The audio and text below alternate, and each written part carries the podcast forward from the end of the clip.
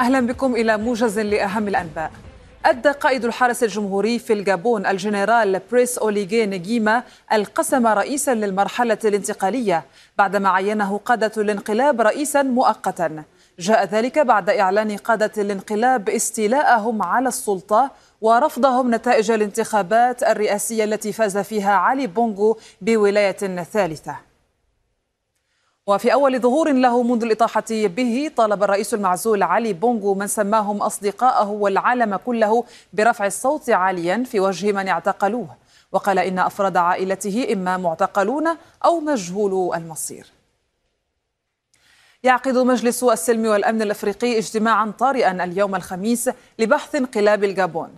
من جهتها دانت فرنسا الانقلاب وشددت على أن الحل في الجابون بالانتخابات لا بالانقلاب.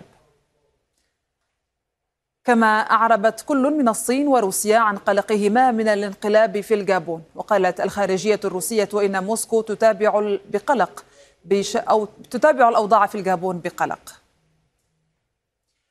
بدورها دانت الولايات المتحدة الاستيلاء على السلطة بالقوة في الجابون. وقالت إنها ملتزمة بالعمل مع الشركاء الأفارقة لدعم الأمن والديمقراطية في القارة.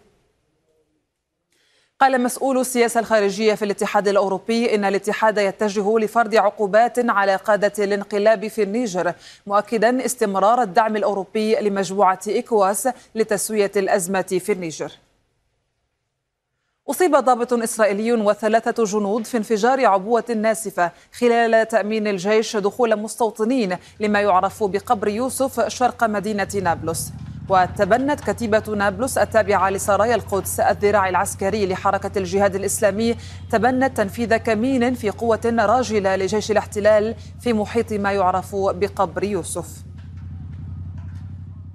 وقال الهلال الأحمر الفلسطيني إن 64 فلسطينيا أصيبوا بجروح مختلفة بينها إصابة بالرصاص الحي وثلاث بالرصاص المعدني خلال الاقتحام.